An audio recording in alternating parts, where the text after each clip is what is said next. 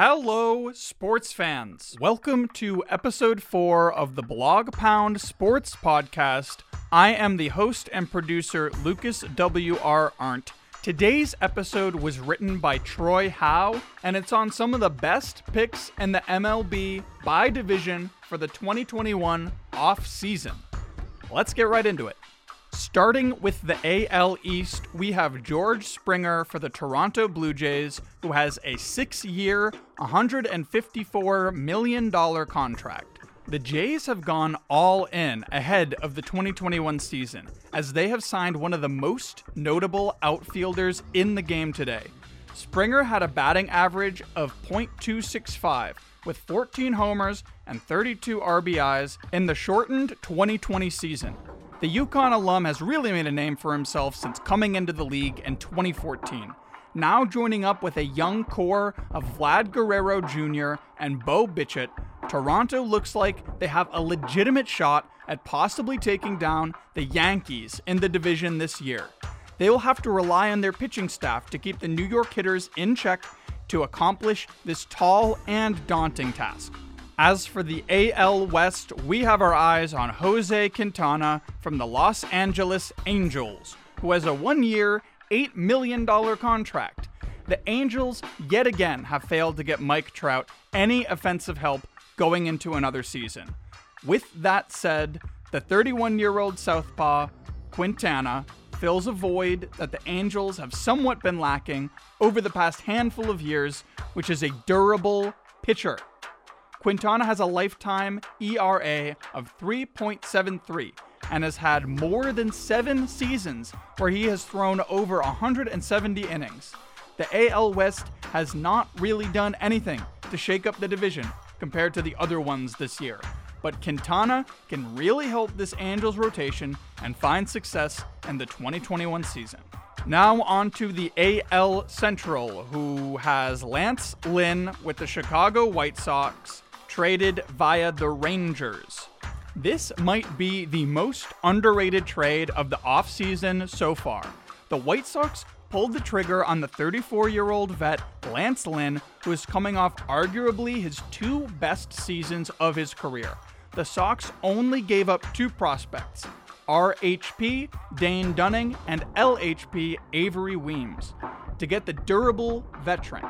As in, the past 2 seasons, he's recorded the most starts in the MLB, which is 46, and the most innings, 292 and 1/3. Now he teams up with Lucas Giolito and former Cy Young winner Dallas Keuchel, who make a run to secure an AL Central title for their hometown.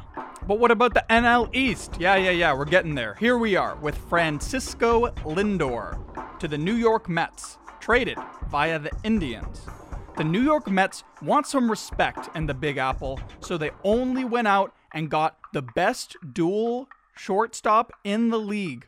The Mets pulled off a blockbuster deal, acquiring Lindor and starting pitcher Carlos Carrasco. This is a win now scenario for New York, as Lindor is a free agent after this year.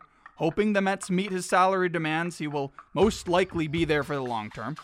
Lindor is a career .285 hitter at the dish and has averaged 29 home runs, 86 RBIs, and 21 steals in his 6 seasons as an Indian, and looks to lead the amazing Mets back into the playoffs. You guessed it. Now the NL West. Trevor Bauer, the Los Angeles Dodgers, a 3-year, $102 million contract. After division rival San Diego Padres made a couple huge moves this offseason by trading for young lefty Blake Snell and righty flamethrower Yu Darvish, the LA Dodgers did not take long strike back. They did this by landing the 2020 Cy Young winner in the NL, who held batters to a 1.73 ERA this past season, which is best in the NL, and was top 3 in strikeouts throughout the league.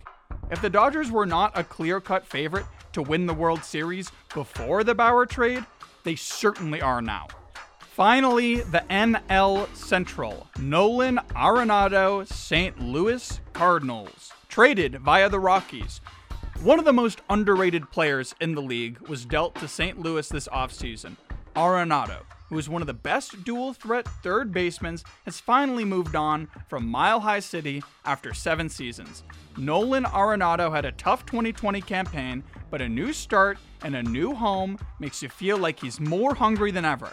Like Lindor, he can leave after this season, so if he can perform like he did in seasons before last, he's in for a huge payday. St. Louis has a sneaky good roster of underrated players, such as Paul Goldschmidt and Myles Mikolas, plus older vets such as Matt Carpenter and Yadier Molina. Sorry if I butchered that one. But are they really going to contend? This was a move the Cardinals could not pass up on, but they will need a much stronger pitching staff if they ever want to think about competing with the Dodgers and Padres in the National League. Now, I wanted to open it up to you, the listener. I would love to hear your thoughts on what was said here. Were these good analyses? Was my pronunciation correct? If not, tear me a new one. But either way, check out blogpoundsports.com for more articles just like this one with a wide variety of writers and an even wider variety of topics. It's really worth checking out. Thank you so much for listening to this episode 4 of the Blog Pound Sports Podcast. I am the host and producer, Lucas W.R. Arndt. This episode was written by Troy Howe, and I hope I catch you in the next episode.